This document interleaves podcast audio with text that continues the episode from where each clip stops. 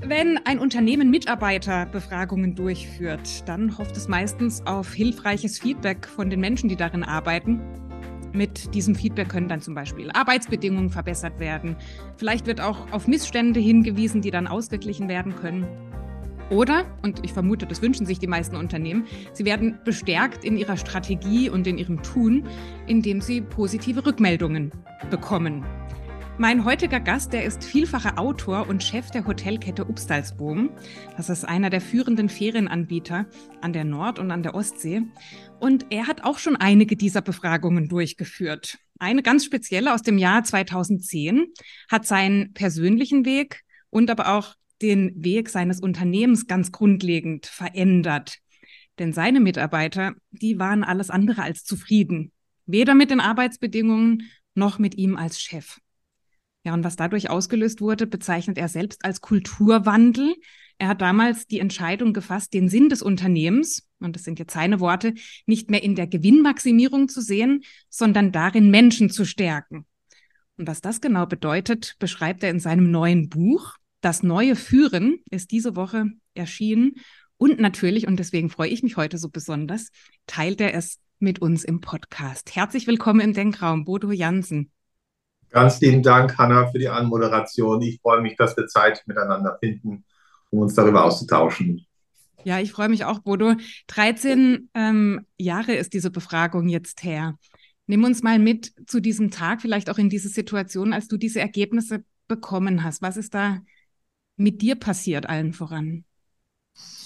Ja, in der Rückbetrachtung hatte ich in der Zeit ein Ego, das nicht ansatzweise in die Größe einer Turnhalle gepasst hätte.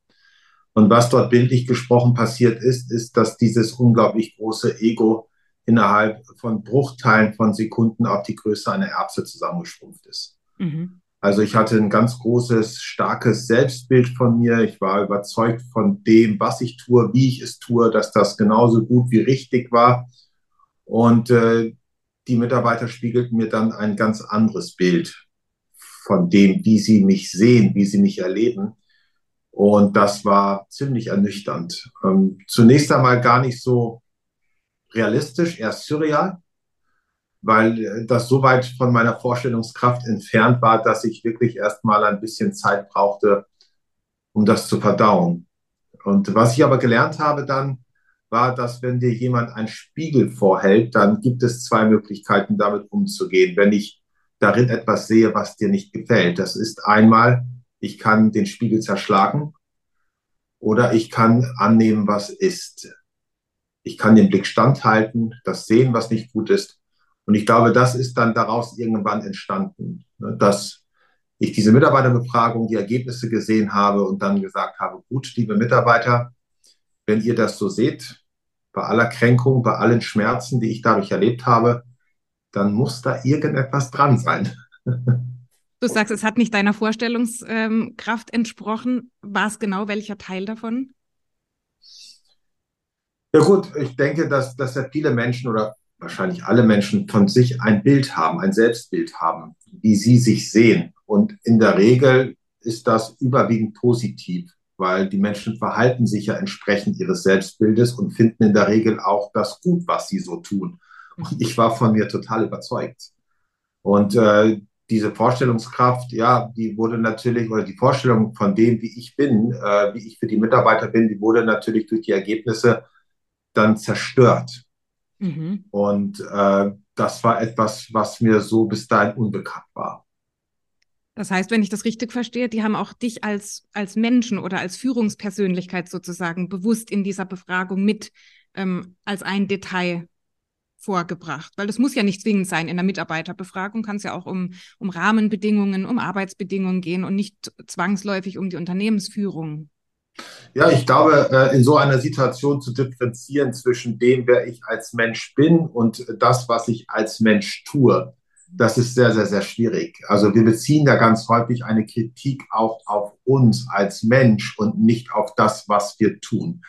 Äh, das ist ja eine ganz große Herausforderung im Umgang mit Kritik. Ne? Du bist doof. Ne? So, dann ja, sein, ja, und das andere ist das Tun. Du verhältst dich so, dass es uns nicht gut geht. Und der Sprachgebrauch auch bei uns im Unternehmen war damals noch nicht so klar differenziert, dass das auch so klar war, dass es nur um mein Verhalten ging, sondern ich fühlte mich schon als Mensch in meinem Sein, so wie ich mich sehe, stark verletzt. Also ich hatte das Gefühl, dass die Mitarbeiter mich als Mensch in Frage stellen äh, und nicht mein Verhalten, weil es ja auch die Aussage gab, alles, was wir brauchen, um besser arbeiten zu können, ist ein anderer Chef als Bodo Jansen.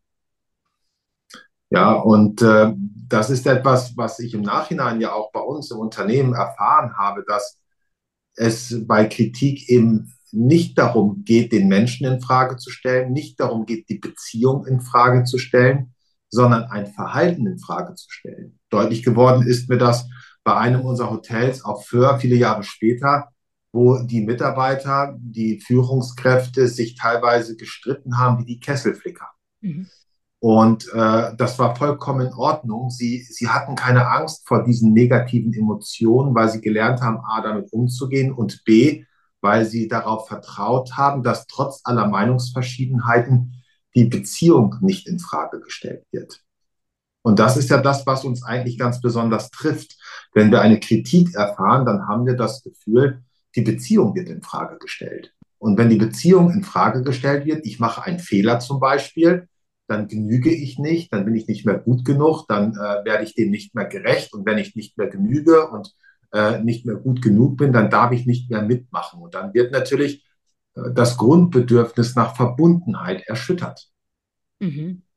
Ja, und äh, das durfte ich erst in den darauffolgenden Jahren wirklich lernen, dass die Kritik nichts mit dem Menschen an sich zu tun hat, und auch nicht mit der Beziehung zu diesem Menschen etwas zu tun hat, sondern es gibt in der Regel eine Aussage, die heißt, er liebe die Brüder und hasse die Fehler. Wir beziehen uns ja sehr stark auf die Regel des heiligen Benedikt und da gibt es ein Kapitel über den Abt und da steht diese Aussage drin, er liebe die Brüder und hasse die Fehler. Das heißt, es geht um diese bedingungslose Liebe, völlig unabhängig davon, wie du dich verhältst. Mhm. Und das war mir natürlich vor 13 Jahren noch nicht bewusst. Da war ich bis ins Mark und Bein getroffen. Mhm. Bevor wir äh, drauf schauen, was du daraus gemacht hast, nochmal einen Schritt zurück. Du hast bis zu diesem Zeitpunkt schon Mitarbeiterbefragungen gemacht, oder? Was hast du mit denen, wie bist du mit denen umgegangen? Ja, da habe ich das eben äh, äh, nicht gemacht, so wie ich es bei der dann auslösenden Mitarbeiterbefragung äh, gemacht habe. 2006 gab es schon mal eine Mitarbeiterbefragung die war auch nicht so positiv, zumindest nicht so positiv, als dass ich das Bedürfnis gehabt hätte, die zu präsentieren, die Ergebnisse. Und die Ergebnisse sind dann in der Schreibtischschublade gelandet, ähm, was natürlich verheerend war, weil die Mitarbeiter erinnern sich ja daran, dass sie eine Befragung äh, äh, ausgefüllt haben und warten natürlich auf die Ergebnisse. Ne? Das, das kennen wir ja von uns selbst. Wenn wir irgendwo einen Beitrag geleistet haben, das muss ja noch nicht mal eine Mitarbeiterbefragung sein, aber wenn wir uns eingebracht haben, dann erhoffen wir uns natürlich eine Resonanz. Mhm. Ja, dann, warten wir darauf. Was, was ist denn jetzt daraus geworden? Ne? Das ist so ein bisschen, als wenn ich eine Saat sehe, dann schaue ich auch jeden Tag, äh, keimt denn da jetzt irgendetwas? Mhm. Und äh, bei der Mitarbeiterbefragung habe ich das dann ganz bewusst verpasst, die Ergebnisse zu veröffentlichen, weil ich mich nicht bloßstellen wollte. Also ich hatte Angst vor der Konfrontation, äh, Angst davor, nicht gut dazustehen. Und das führte dazu, dass ich die Ergebnisse verschwiegen habe, mit der Folge, dass das Misstrauen noch größer wurde. Mhm.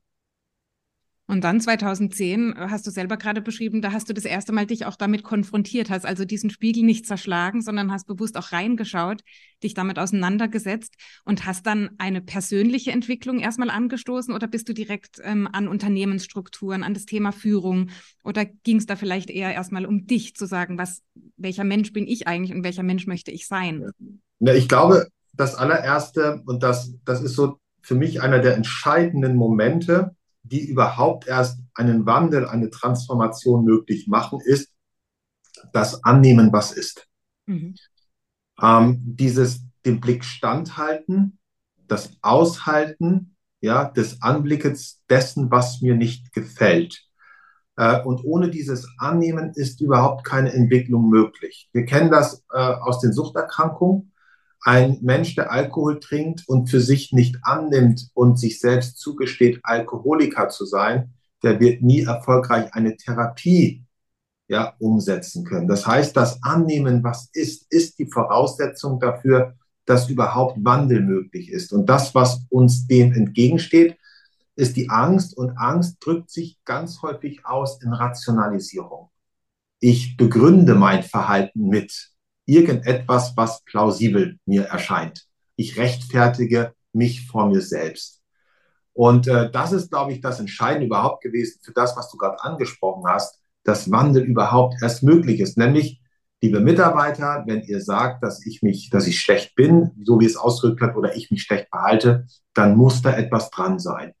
Auf den Alkoholiker gesprochen, okay, ich habe ein Alkoholproblem.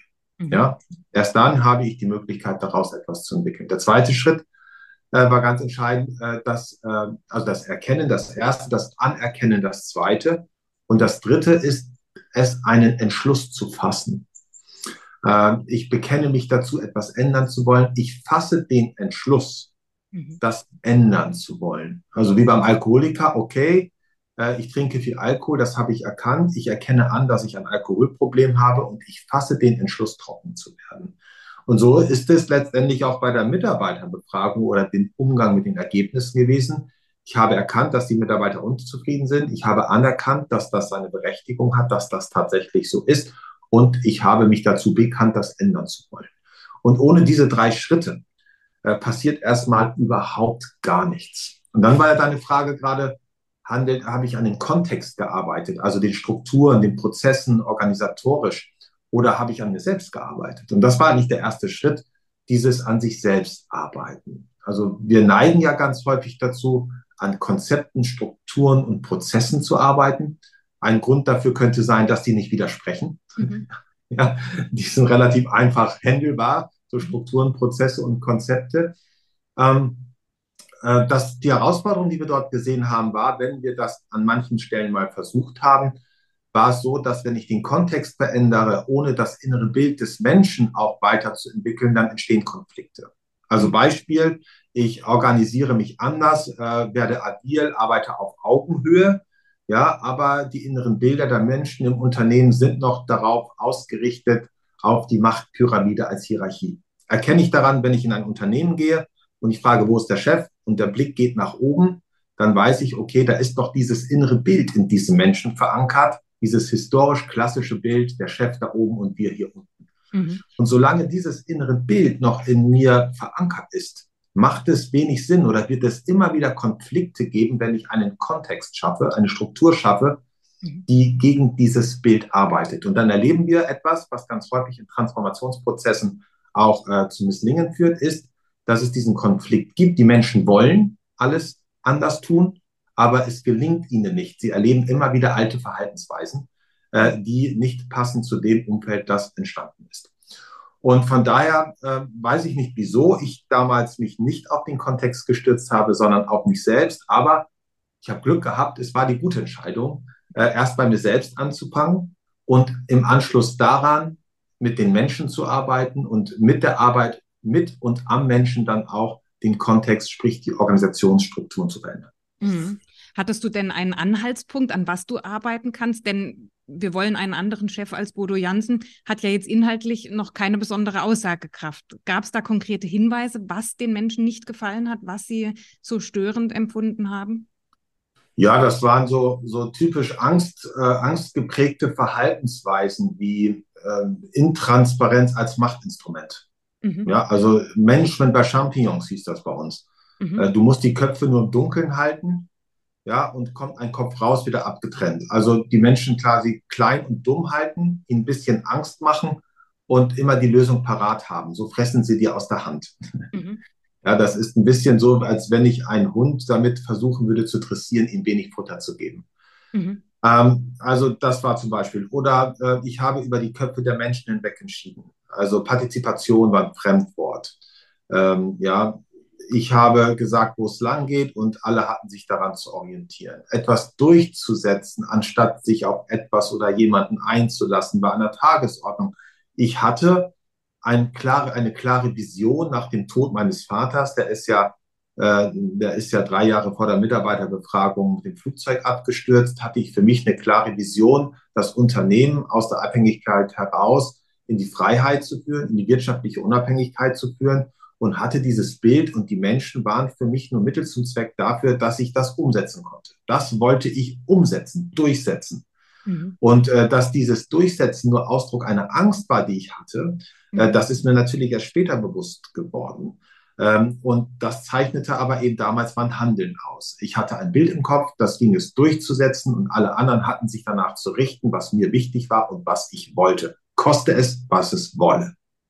Das heißt, wenn ich dich richtig verstehe, dein Vater hat bis zu dem Zeitpunkt das Unternehmen geführt und du bist dann ziemlich plötzlich in diese Funktion dieser Führungskraft gekommen. Ja, ich habe äh, 2004 so äh, den, den ersten Kontakt gehabt zum Unternehmen. Mhm ähm, habe dann das Unternehmen äh, mir angeschaut, bin durch das Unternehmen gereist und hatte dann auch eine Idee entwickelt äh, davon, wie das Unternehmen in Zukunft aussehen könnte.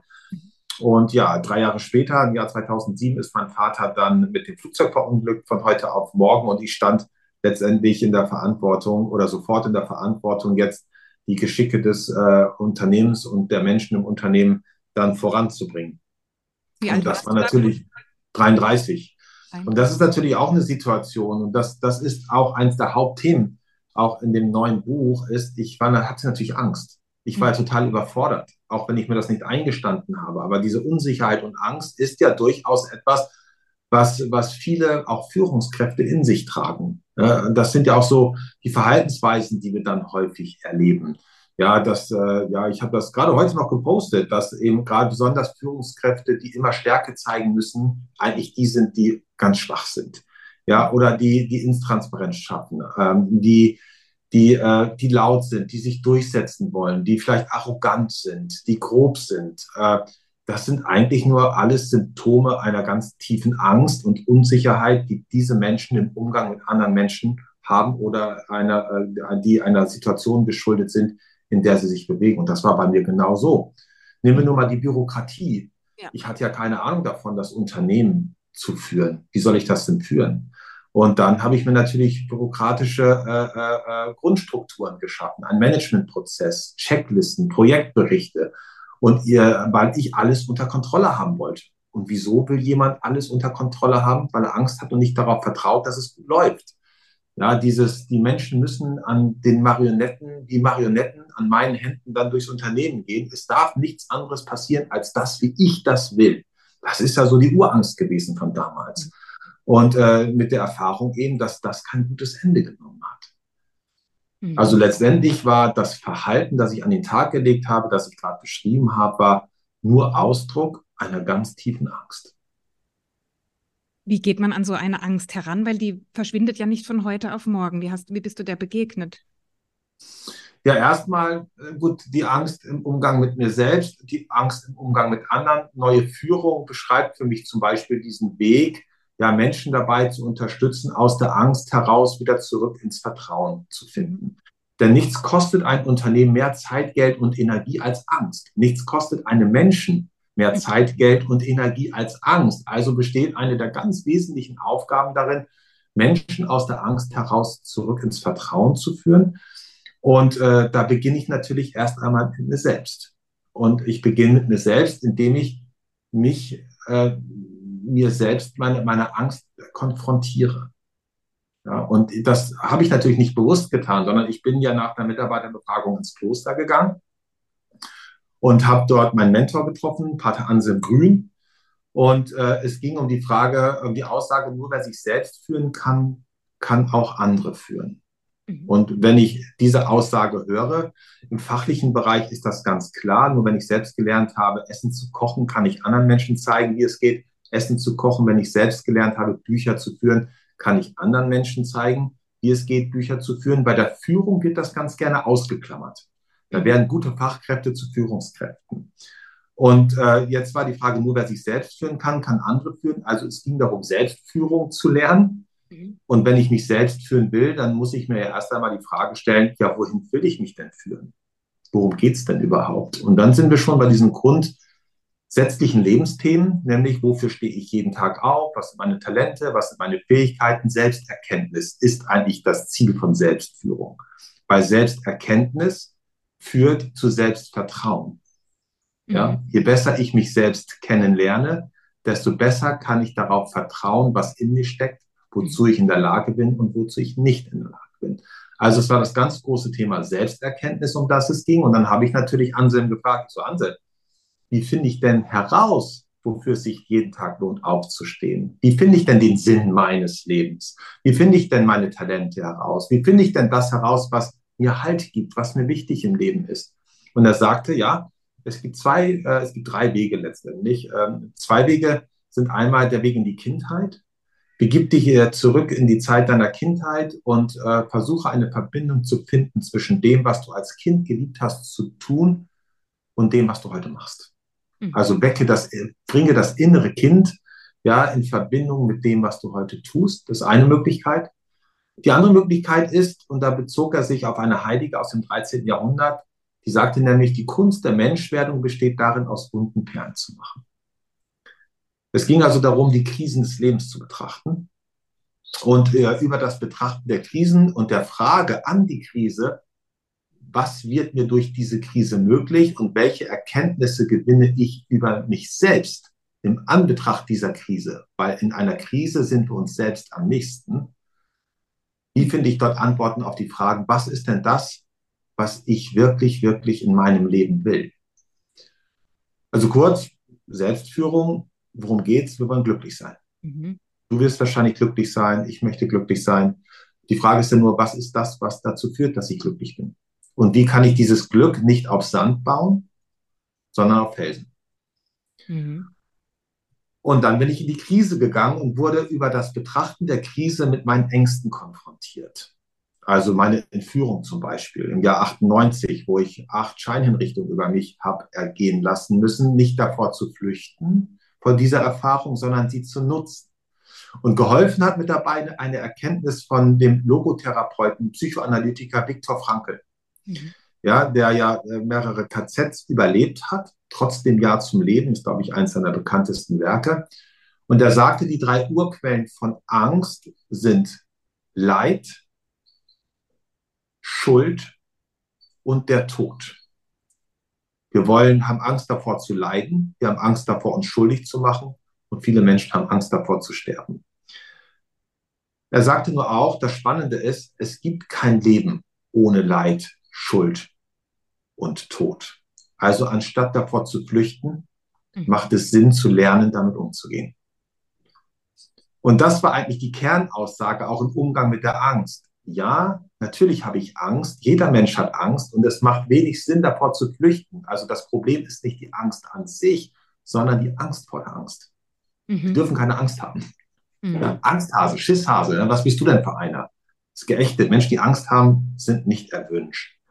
Und das für sich zu überwinden und zu sagen, ja, jeder Mensch hat Angst, es gibt kein Leben ohne Angst. Also anstatt davor zu flüchten, nutze ich ja das. Also die Frage, wie nutze ich das Bewusstsein, dass ich mich schuldig mache? Ja. Wie nutze ich das Bewusstsein, dass ich in jedem Fall leiden werde in meinem Leben? Mhm. Wie nutze ich das Bewusstsein, dass ich in jedem Fall sterben werde? Also der Tod für mich als Freund eines guten Lebens. Mhm. Das waren die Auseinandersetzungen, äh, mit denen ich mich, denen ich mich hingegeben habe und daraus für mich eine Vision entwickelt habe, nämlich die Vision von glücklichen Menschen. Das klingt jetzt erstmal sehr sozialromantisch, aber ich habe das weiter für mich konkretisiert, nämlich die Vision von Menschen, die stark sind. Stark im Sinne der äh, antiken ethischen Philosophie, den Begriff Eudaimonie, das heißt innere Zufriedenheit jenseits äußerer Faktoren. Also die Menschen, die dazu bereit sind, sich den Herausforderungen zu stellen, anstatt vor ihnen zu flüchten. Menschen, die aus der Angst heraus zurück ins Vertrauen gefunden haben. Wenn du so willst, hemdsärmlich ausgedrückt, Menschen, die eine gewisse Resilienz entwickelt haben. Mhm. Und das habe ich dann zu meinem Lebens- und Unternehmensthema gemacht das Unternehmen als Mittel zum Zweck dafür, Menschen zu stärken. Mhm. Und wenn du dir diese Aufgabe stellst, das ist eine Entscheidung, ich habe den Entschluss gefasst, ja, mein Unternehmen ist Mittel zum Zweck dafür, Menschen zu stärken. Dann gehst du natürlich weiter. Was bedeutet das für die Führung, für die Organisation, also den Kontext, die Kommunikation und so weiter? In deinem neuen Buch geht es genau um diese Art der Führung, um die neue Führung, so beschreibst du es. Eine menschengerechte Führung habe ich so als Begriff für mich mitgenommen. Ist das, ich weiß gar nicht, ob es eine Entweder-Oder-Frage ist, aber ist es eine Frage der Haltung, dieses neue menschengerechte Führen, oder ist es etwas Methodisches, das erlernbar ist? Oder braucht es vielleicht sogar beides? Ich glaube, es braucht beides. Ich differenziere ja auch in dem Buch zwischen Führung und Management. Mhm. Es gibt natürlich Rahmenbedingungen, die begünstigen so eine Entwicklung. Ja, ja das ist wie so ein Gewächshaus. Mhm. Also das Management stellt quasi für mich so dieses Gewächshaus dar, das die frisch gesäte Saat vor äh, den widrigen Umwelteinflüssen ein Stück weit schützt. Also ich schaffe einen Rahmen, in dem Wachstum möglich wird. Und äh, der, die Führung ist quasi äh, der Gärtner, der äh, in dieses Gewächshaus geht und dafür sorgt, dass es drin alles gut ist. Ähm, so würde ich das äh, einmal beschreiben wollen. Und äh, ich denke schon, dass das eine Haltung ist, weil es wird ja häufig auch bei Führung äh, oder es gibt viele Missverständnisse bei der Führung. Und äh, was Führungserfolg für mich bedeutet, ist ja abhängig davon, mit welcher Absicht ich überhaupt Menschen führe, in welchem Kontext ich Menschen führe und welche Menschen ich führe. Also der Leiter eines Formel 1 Rennstalls führt sein Team mit einer anderen Absicht als der Abt seine Mönche in einem Kloster. Also ich muss für mich erstmal klarziehen, was will ich denn mit meiner Führung bewirken? Worum geht es mir denn? Mit welcher Absicht führe ich? Ich hatte dieses Gespräch mal mit dem Deutschen Fußballbund. Da ging es um ehrenamtliche Trainer. Und die Frage war, mit welcher Absicht ist jemand ehrenamtlicher Fußballtrainer, weil die Zusammenarbeit mit so einem ehrenamtlichen Trainer nicht immer leicht ist. Mhm. Und wie leicht oder schwer diese Zusammenarbeit ist, hängt sehr stark davon ab, mit welcher Absicht dieser Mensch ehrenamtlicher Trainer geworden ist. Wenn er ehrenamtlicher Trainer geworden ist mit der Absicht, auch unbewusst Aufmerksamkeit zu bekommen, ja, wichtig zu sein, eine Rolle zu spielen, mhm. gehe ich mit diesen Menschen ganz anders um, als wenn jemand mit der Absicht antritt, dort jungen Menschen soziales äh, Verhalten zu fördern, ein Team zu entwickeln oder wie jemand anders vielleicht Meisterschaften zu gewinnen. Ne, also wir haben bei uns in Emden auch so ein, äh, ich nenne ihn ganz gerne so ein Amateurhöhnes. Ja, also da hat dann so ein Fußballtrainer für sich eben erkannt, okay, er will die Jungs, ja, 10, 12 Jahre alt, drillen bis zum Get-No, damit die Meisterschaft nach Meisterschaft gewinnen und akzeptiert gar nichts. Sein Motiv ist Meisterschaft gewinnen. Mhm. Und dann habe ich einen ehrenamtlichen Trainer hier erlebt, der hat einfach Freude daran zu sehen, wie ein Team zusammenwächst. Also ist immer die Frage, was ist die Absicht meiner Führung? Ich beschreibe das ja im Buch. Äh, zu viele Ingenieure brennen für den Verbrennungsmotor. Wenn also meine Absicht darin besteht, Prozesse zu optimieren, dann habe ich eine andere Art der Führung, als wenn ich Ingenieure, die für den Verbrennungsmotor brennen, dafür zu begeistern, E-Mobilität zu entwickeln. Mhm. Ich habe das in deinem Buch so gelesen, weil du gerade dieses Beispiel äh, des Deutschen Fußballbundes gebracht hast, das ja so in, dem, in der Form gar nicht im Buch drin ist, aber irgendwie was in der Art, ähm, wo es dann darum geht, dass du sagst, dass Menschen, die sich von sich nach Führungspositionen greifen, dass die das meistens nur als Mittel zum Zweck für ihre persönliche Karriere nutzen oder um irgendwie ein höheres Gehalt zu bekommen. Und die werden dann, also das lese ich heraus, dass da schon auch eine Wertung von dir drin steckt, in dem Sinne, als dass du sagst, die werden dann den Anforderungen eigentlich, die du jetzt persönlich vielleicht auch für euer Unternehmen an Führungskräfte stellst, die werden dem dann nicht gerecht. Das heißt, dieser Trainer, um bei deinem Beispiel zu bleiben, dem sein Antrieb ist, ist fragwürdig für dich, ne? So dieses Status, sozialer Aufstieg, äh, eine Rolle zu spielen. Ja, ich glaube, es geht gar nicht so sehr um die Bewertung, sondern es geht äh, um Ursache und Wirkung. Mhm. Ähm, mal als Beispiel, wenn ich jetzt als Führungskraft Karriere machen will, ja, dann äh, benutze ich letztendlich äh, die Menschen, das Team, die Erfolge als Mittel zum Zweck dafür, Karriere zu machen. Mhm. Dann geht es, ist mein Motiv besteht darin, Karriere zu machen. Das ist ein egozentrisches Ziel. Ja, ja es geht um mich. Und ich benutze mein Umfeld, das Unternehmen, die Mitmenschen als Mittel zum Zweck dafür, dem näher zu kommen, was mir wichtig ist. Ich will es gar nicht bewerten. Wenn ich aber äh, äh, Führung, wenn ich mich als Führungskraft als Mittel zum Zweck dafür betrachte, Menschen zu stärken, mhm. dann hat das eine andere Auswirkung. Dann setze ich mich dafür ein, dass die Menschen stärker werden. Und ich hatte vor kurzem ein Gespräch mit einem jetzt gastronomischen Leiter bei uns im Hotel, der sagte, der war vorher Küchenchef und sagte, Bodo, in der Vergangenheit war es für mich wichtig, dass die Mitarbeiter das umsetzten, was ich von ihnen verlangt habe. Heute erfreue ich mich an der Entwicklung jedes Einzelnen. Für mich gibt es nichts Schöneres, als einen Menschen dabei zu beobachten, wie er zu uns kommt und wie er sich innerhalb der nächsten darauffolgenden zwei, drei Jahre entwickelt. Und das ist dieser Unterschied. Es geht nicht um richtig und falsch, gut oder schlecht. Diese Diskussion oder dieser Dialog ist, glaube ich, in der Führung gar nicht angebracht, sondern es geht einfach nur darum, sich darüber bewusst zu werden, welche Folgen hat meine Absicht auf mein Führungsverhalten. Das ist vielleicht wieder Gretchenfrage. Ist der Mensch, und das ist Haltung, mhm. ist der Mensch für mich Mittel oder Zweck? Mhm. Bist du, Hanna, für mich Mittel oder bist du für mich Zweck? Ja. Und doch musst du, Bodo, als, als Führungspersönlichkeit ja Entscheidungen treffen. Das heißt, wenn du eine Stelle nachbesetzt oder vielleicht auch von extern jemanden dir reinholst ins Unternehmen und dann verschiedene Antriebe sozusagen erkennst in Menschen, musst du ja dennoch bewerten, was passt jetzt am besten zu diesem Unternehmen und welchen, was brauche ich dann auch in meinem Umfeld, oder? Ja, das Thema der Entscheidung ist bei uns äh, äh, auch sehr speziell. Das haben wir uns auch vom Kloster abgeguckt. Also letztendlich braucht es eine Führungskraft äh, mit dem Bewusstsein, das letzte Wort haben zu können, aber nicht das alleinige.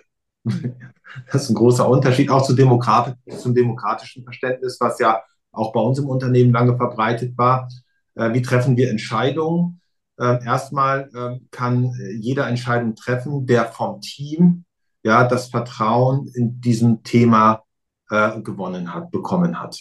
Also wenn ich jetzt jemanden habe im Bereich der Zahlen- und Vertragswerkstatt und äh, der ist gut im Bereich der Liquiditätssteuerung, des Treasury, dann äh, geht es darum herauszufinden in diesem Gesamtteam, wer trifft denn bei euch im Team die Entscheidungen mit Blick auf die Liquidität des Unternehmens. So, und dann gibt es Befürworter innerhalb des Teams und sagen so, dieser Mitarbeiter hat die äh, besten, stärksten Kompetenzen. Äh, das ist der Mitarbeiter, dem wir diese Entscheidungskompetenz zutrauen. Das ist erstmal, wer Entscheidungen trifft. Viel wichtiger ist noch, wie Entscheidungen getroffen werden. Da gibt es eine Aussage aus dem, äh, auch aus der Regel des Heiligen Benedikt. Er mache alles mit Rat, dann braucht er nach der Tat nichts bereuen. Was heißt das? Es heißt letztendlich nichts anderes, als aus Betroffenen Beteiligte zu machen. Der Treasurer oder die Treasurerin, ja, die jetzt dort diese äh, für, Fürsprache äh, bekommen hat, die Entscheidungen zu treffen, will eine Entscheidung. Was passiert? Sie schaut erst einmal, äh, wer ist äh, überhaupt betroffen von dieser Entscheidung? Also auf wen wirkt sich die Entscheidung aus, nachhaltig auf die Arbeit? Und diese Menschen holt sie dann zu sich gemeinsam und holt sich den Rat, das heißt Chancen und Risiken, ja, äh, Erfahrungen, äh, um eine gute Grundlage für die Entscheidung zu haben. Und wenn dieser Verantwortliche, diese Verantwortliche dann sich den Rat geholt hat, dann trifft sie oder er nach bestem Wissen und Gewissen eine Entscheidung. Mhm. Dieser Mensch weiß aber auch, dass wenn die Meinung oder die, die äh, Bewertung aus dem Team heraus noch zu gespalten ist, Kampfabstimmung, dass es noch nicht reif ist, diese Entscheidung zu treffen. Das heißt, dann kommt wieder der Part, ich brauche noch mehr Informationen, ich muss noch mehr Bewusstsein schaffen, noch mehr Informationen liefern, das sind Dinge noch nicht klar. Und irgendwann wird dann dieser Mensch das Team fragen, diese Entscheidung steht an, welche Chancen und Risiken seht ihr, befürwortet ihr das oder ja, befürwortet ihr das nicht? Mhm. Und dann hört sich dieser Mensch das an und trifft eine Entscheidung. Also holokratisch werden bei uns Entscheidungen getroffen. Ähm, das ist eigentlich äh, das Entscheidende, also hochpartizipativ. Und auch diesen Entscheidungsprozess, wie wir entscheiden, haben wir mit den Mitarbeitern erarbeitet. Diese Übung habe ich auch im Buch drin. Ja, mhm. das ist abgeleitet aus, aus der Regel, wo ich die Mitarbeiter konfrontiert habe, wenn du so willst, mit einem Text, einem alten Text, einem 1500 Jahre alten Text, dazu Fragen formuliert habe und sie äh, dazu eingeladen habe, sie sich erstmal selbst eigenständig damit zu beschäftigen, dann ins Gespräch zu gehen, um daraus dann heraus abzuleiten, wie wir bei uns im Unternehmen Entscheidungen treffen. Mhm. Du hast vorhin gesagt, die Vision des Unternehmens, vielleicht auch deine persönliche Vision. die du erarbeitet hast, die beinhaltet, dass die Menschen glücklich sind, dass die gestärkt werden, dass die vielleicht auch ihre einen, einen Rahmen haben, in dem sie ihre Potenziale entfalten können. Wie passt das zusammen mit dem Anspruch an Führung? Du schreibst in deinem Buch, die Zufriedenheit von Mitarbeitern kann kein Führungsziel sein. Ganz mhm. bewusst zu sagen, das darf nicht das Ziel von Führung sein und gleichzeitig auf der anderen Seite aber auch zufriedene, glückliche Menschen haben zu wollen. Ist das ein Spannungsverhältnis? Ja, die, die Erfahrung, die wir gemacht haben, ist, äh, in dem Moment, wo wir versucht haben, die Rahmenbedingungen für die Mitarbeiter so weit zu optimieren und ihnen all das zu geben, wonach sie schreien, hat letztendlich zu einer gegenteiligen Entwicklung geführt, also zu Bequemlichkeit. Und das ist ja auch das, was ich ganz häufig mit Blick auf New Work äh, immer so in den, äh, in sozialen Netzwerken auch erlebe, dass New Work ganz häufig mit bequemen Arbeiten verwechselt wird. Also es geht darum, die Dinge möglichst einfach, komfortabel, schön und äh, happy being together zu machen, also alles rosa-rot. Und das ist das Gegenteil bei uns, äh, weil wir die Erfahrung gemacht haben, dass je gemütlicher, je größer der Wohlstand, desto schwächer zum Beispiel die Gemeinschaft. Also wenn die Menschen alles haben, was sie brauchen, dann, dann funktioniert es nicht, dann sind sie unterfordert. Und das wissen wir von dem Glücksforscher, dessen Namen niemand aussprechen kann, dem ungarischen, äh, ja, dass Menschen, die unterfordert sind, die sind nicht im Flow, genauso wenig die Menschen, die überfordert sind, die sind auch nicht im Flow. Das heißt, es geht letztendlich darum, wie du es vorhin gesagt hast, dass dem einzelnen Menschen gerecht werdende Maß zu identifizieren. Mhm. Und das ist nie für alle gleich, weil jeder von uns ist unterschiedlich. Das ist erstmal so die eine Erkenntnis. Ne? Gerechtigkeit nicht mal mit Gleichbehandlung zu verwechseln, sondern damit dem Maß eines einzelnen Menschen gerecht zu werden. Und die einen können mehr tragen und die anderen können weniger tragen. Dafür wissen die anderen mehr, die anderen weniger. Sich genau darauf einzustellen und die Belastungen, die Aufgaben, die Projekte die Themen, die die Menschen bewegen, auf ihr Maß abzustimmen. Hm. Ja, das ist eins, eins ganz Entscheidendes. Was aber auch nochmal sehr unterschiedlich ist zu dieser Zufriedenheit, äh, ist, äh, ich setze dem ja etwas anderes entgegen, nämlich starke Mitarbeiter, resiliente Mitarbeiter. Ja, und äh, das ist ein Unterschied, ob ich primär die Zufriedenheit ansteuere durch äußere Rahmenbedingungen oder ob ich Menschen versuche, so weit zu unterstützen, dass sie aus sich selbst heraus eine innere Zufriedenheit entwickeln, jenseits äußerer Faktoren. Mhm. Das ist dieses Gegenüberstellen zwischen Sand und Fels, das Glück, ja, das äh, äh, resultiert aus äußeren Umständen. Das ist das, was auf Sand gebaut ist. Mhm. Ja, weil wir die äußeren Umstände darüber nicht verfügen können und sie auch nicht beeinflussen können. Und wenn ich mein Glück davon abhängig mache von etwas, was mir genommen werden kann, auch im Unternehmenskontext, mhm. äh, dann ist das Glück auf Sand gebaut und dann muss ich vor Angst immer bibbern, dass mir das genommen wird. Angst vor Leid. Ja. Wenn ich aber eine innere Stärke entwickle in den Menschen, äh, ich mich nicht für sie stark mache, sondern sie stärke, ist ein riesengroßer Unterschied. Und die Menschen dann und die Menschen versuche dabei zu unterstützen, einfach eine Haltung zu entwickeln, die sie ein bisschen resilienter im Vergleich zu dem macht, was sie umgibt, egal was es ist, dann habe ich mein Führungsziel erreicht. Also wir mussten ja zum Beispiel ein Hotel schließen äh, in der Corona-Pandemie und die Mitarbeiter haben mir die Rückmeldung gegeben, natürlich sind sie traurig, 25 Jahre waren sie in diesem Hotel, äh, aber sie sind in den letzten zehn Jahren genau auf so eine Situation vorbereitet worden. Sie hadern nicht, sondern sie sind dankbar für das, was sie erfahren haben. Diese Tür schließt sich, eine andere öffnet sich. Und das meine ich mit Resilienz. Und das ist eigentlich das Führungsziel. Das ist so ein Aspekt. Dann gibt es aber noch einen Punkt zum Thema Zufriedenheit. Wir sind nicht verantwortlich für die Zufriedenheit der Mitarbeiter. Wir sind verantwortlich für unser Verhalten.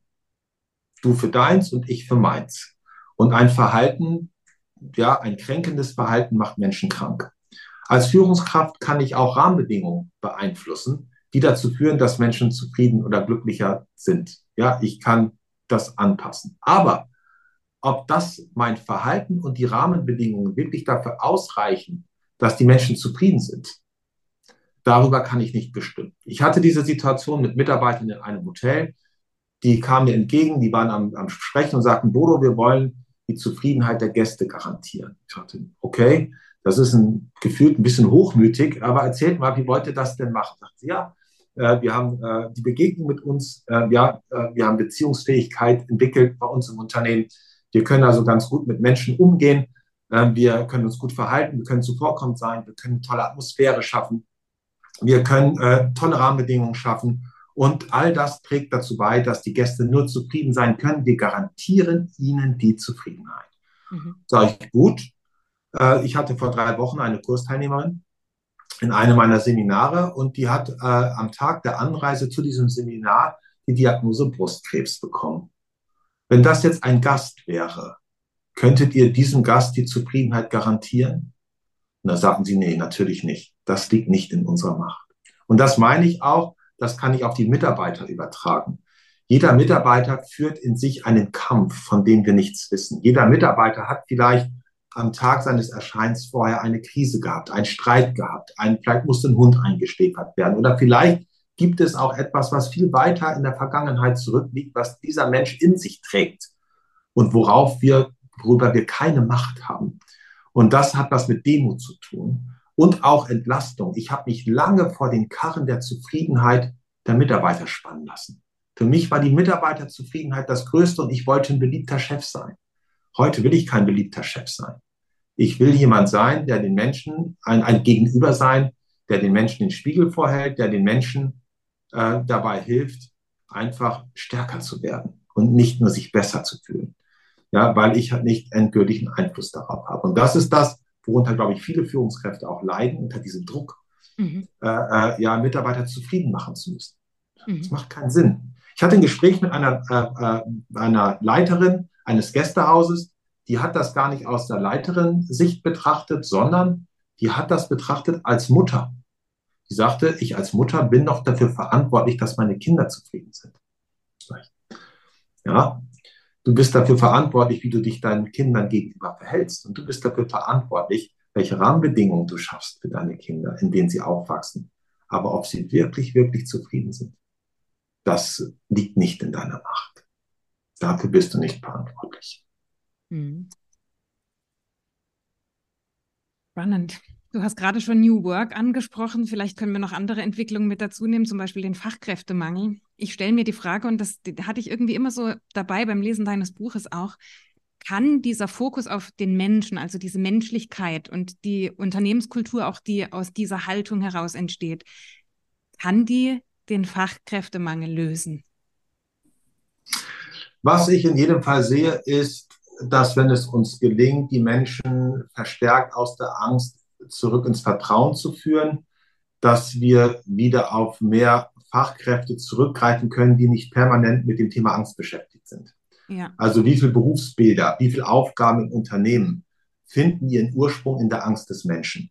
Ja, Datenschutz, Sicherheit, Controlling und, und, und. Also das ist ja auch etwas, was mir sehr geholfen hat, nachdem ich die Mitarbeiterbefragung äh, dort äh, erfahren habe, ging es ja für mich darum, Zeit zu finden, ja, äh, um mich mit Selbstführung zu beschäftigen.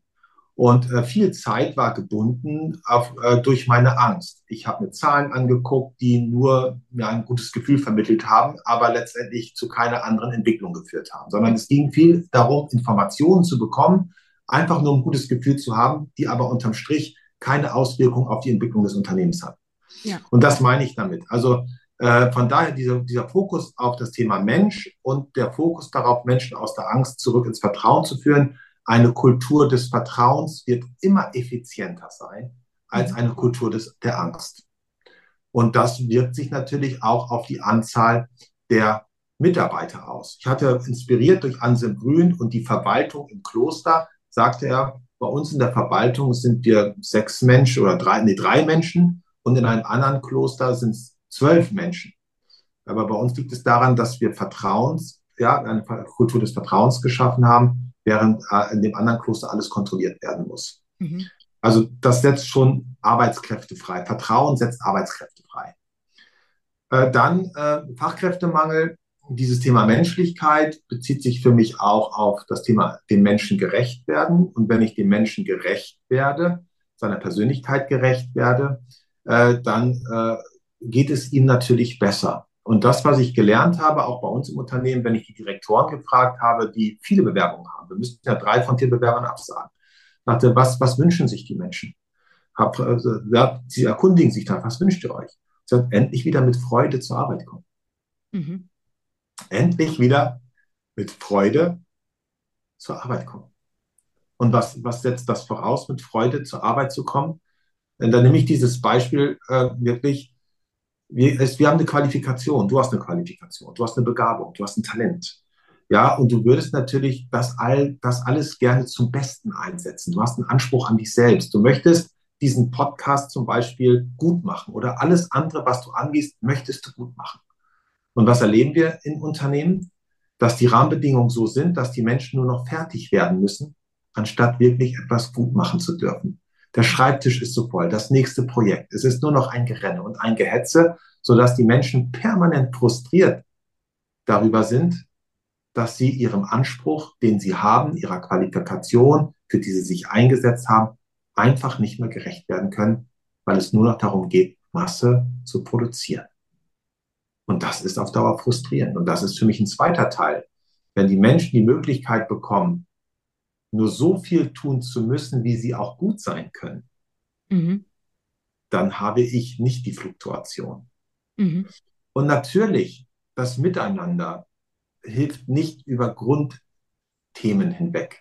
Mhm. Es braucht grundsätzliche Themen, äh, diese Grunddeckung der Grundbedürfnisse. Aber das Miteinander, die Beziehungsfähigkeit, diese starke Gemeinschaft, diese Geschlossenheit innerhalb eines Teams, die trösten schon auch über schwierige Zeiten hinweg. Mhm. Das ist das, was wir erlebt haben.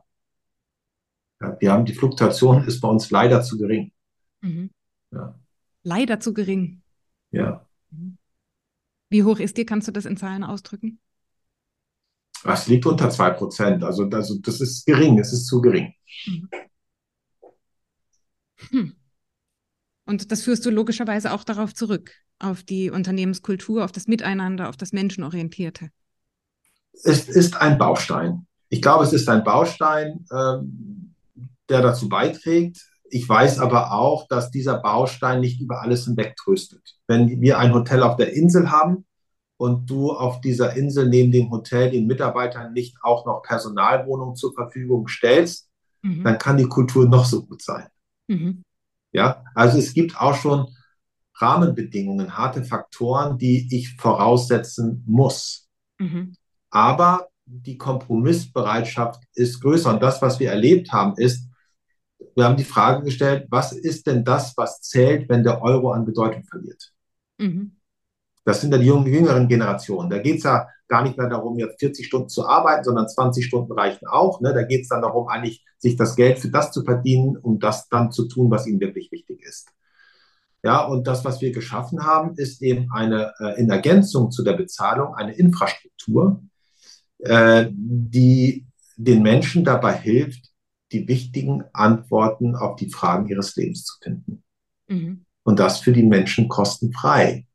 Und dafür interessieren sich die Menschen. Die Menschen interessieren sich für sich, ihre Geschichte und dem, wer sie sind und was sie wollen. Das ist eine ganz große Sehnsucht, die immer stärker wird, ganz besonders dann in der Midlife-Crisis. Mhm. Ja, da kommt das. Infrastruktur aus. Du sagst, das sind dann Weiterbildungsmöglichkeiten für die Menschen. Es gibt einmal so das, das Grundprogramm, das ist unser Curriculum, ja, sich selbst und andere führen. Das geht über ein ganzes Jahr, sechs Module. Das geht über die sogenannten Exposures, das sind die Touren des Lebens mhm. wo äh, ich mit Auszubildenden jetzt in diesem Jahr in einem Buschkrankenhaus in Ruanda war und wir dort äh, äh, eine deutsche Ärztin bei der Arbeit mit den ärmsten Menschen dort im Land auch unterstützt haben oder die Besteigung des Kilimandscharos oder äh, die Tour in die Arktis. Dann gibt es Exposures für die Nicht-Auszubildenden, äh, auch nach Ruanda. Wir arbeiten viel in Ruanda, wir lernen viel von den Ruandesen. Äh, wo wir Schulen bauen äh, und dort aktiv unterwegs sind oder im sozialen Bereich, auch in Deutschland, dass wir Kindern, äh, die im Hospiz leben müssen und ihren Familien nochmal die Möglichkeit geben, ein letztes Mal Urlaub zu machen, nicht um sich Wohltäter zu nennen, sondern um in der Begegnung mit diesen Menschen auch zu wachsen.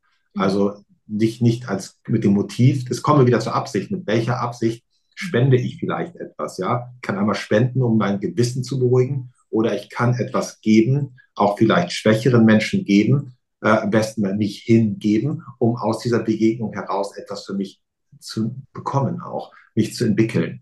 Also das sind, äh, das sind Themen dort. Äh, äh Coaching-Ausbildung steht jedem frei. Äh, wir haben systemische Ausbildung. Wir haben äh, die Führungs-Logotherapie als Führungskompetenz. Also im Grunde genommen sind wir im philosophischen, im neurowissenschaftlichen, im gesundheitlichen Bereich überall unterwegs, haben Disziplinen für uns erschlossen, entdeckt und erschlossen, die dazu dienen, den Menschen Antworten auf die wirklich wichtigen Fragen des Lebens zu geben. Und das alles auf Kosten des Unternehmens.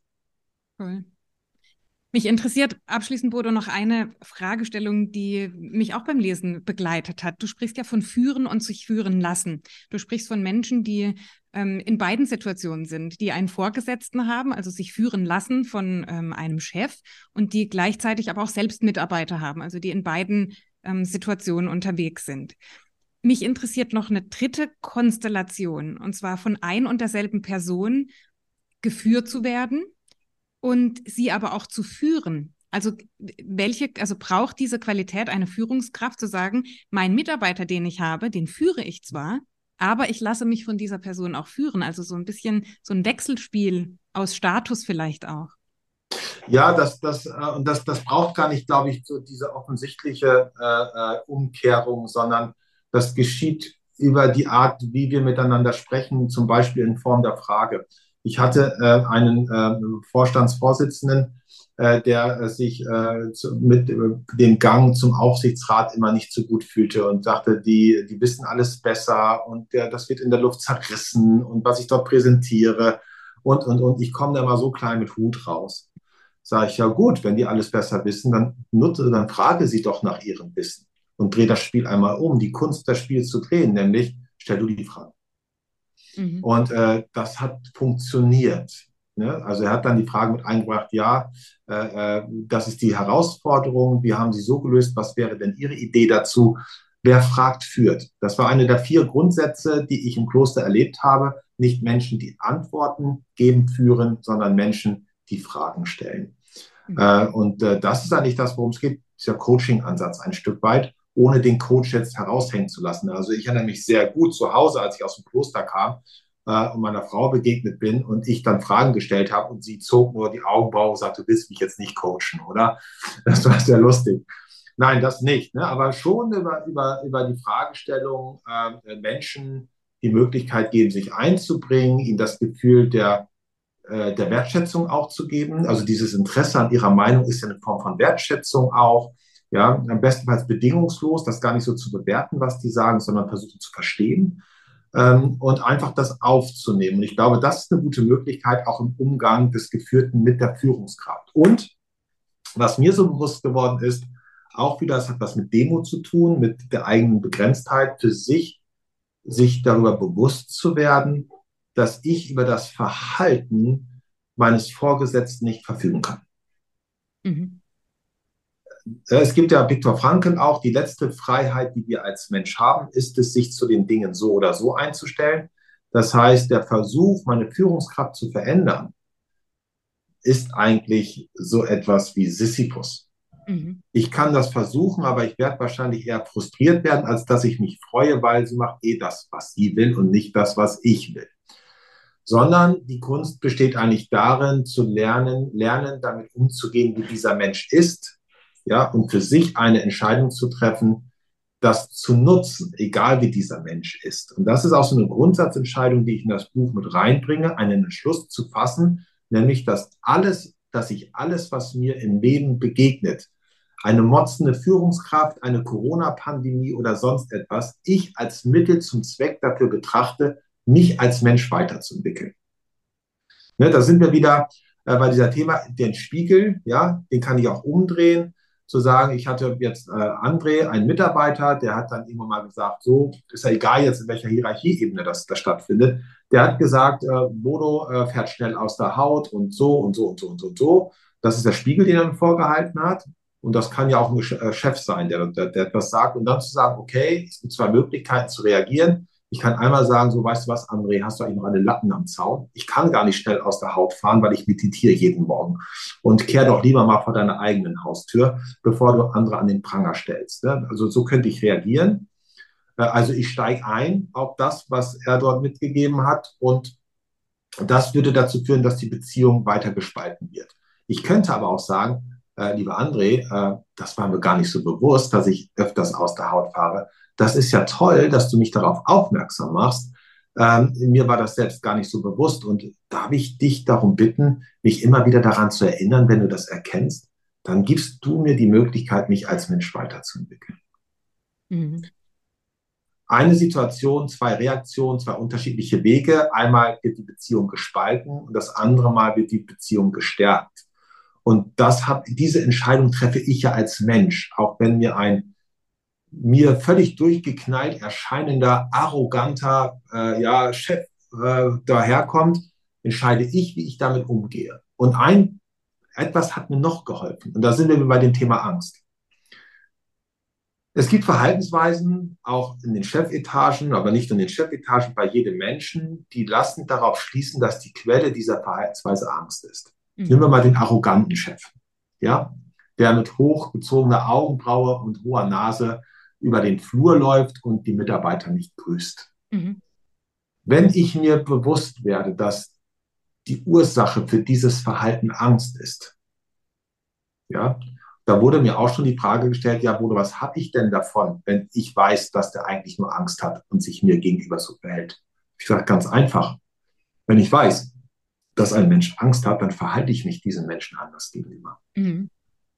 Als wenn ich ihn als arrogant sehe. Ne, das ist so ein bisschen, nehmen wir mal wieder ein Hund, ja, und wenn der Angstbeißer, wenn ich weiß, dass der Hund irgendwo angebunden ist und nur um sich beißen will, weil er Angst hat, was mache ich denn dann? Dann gehe ich in die Knie, strecke ihm meine Hand aus.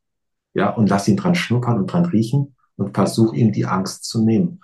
Und das ist für mich so ein Schlüssel beim auch sich führen lassen, sich bewusst zu werden, dass viele Verhaltensweisen, die wir in der klassischen Führung erleben, Ausdruck von Angst sind. Und wenn ich mir dessen bewusst bin, dass dieser Mensch, der mich gerade anpöbelt, der nach Zahlen schreit, der unsicher ist, ja, der mehr Raum einnimmt, als es ihm vielleicht zusteht und andere damit erstickt.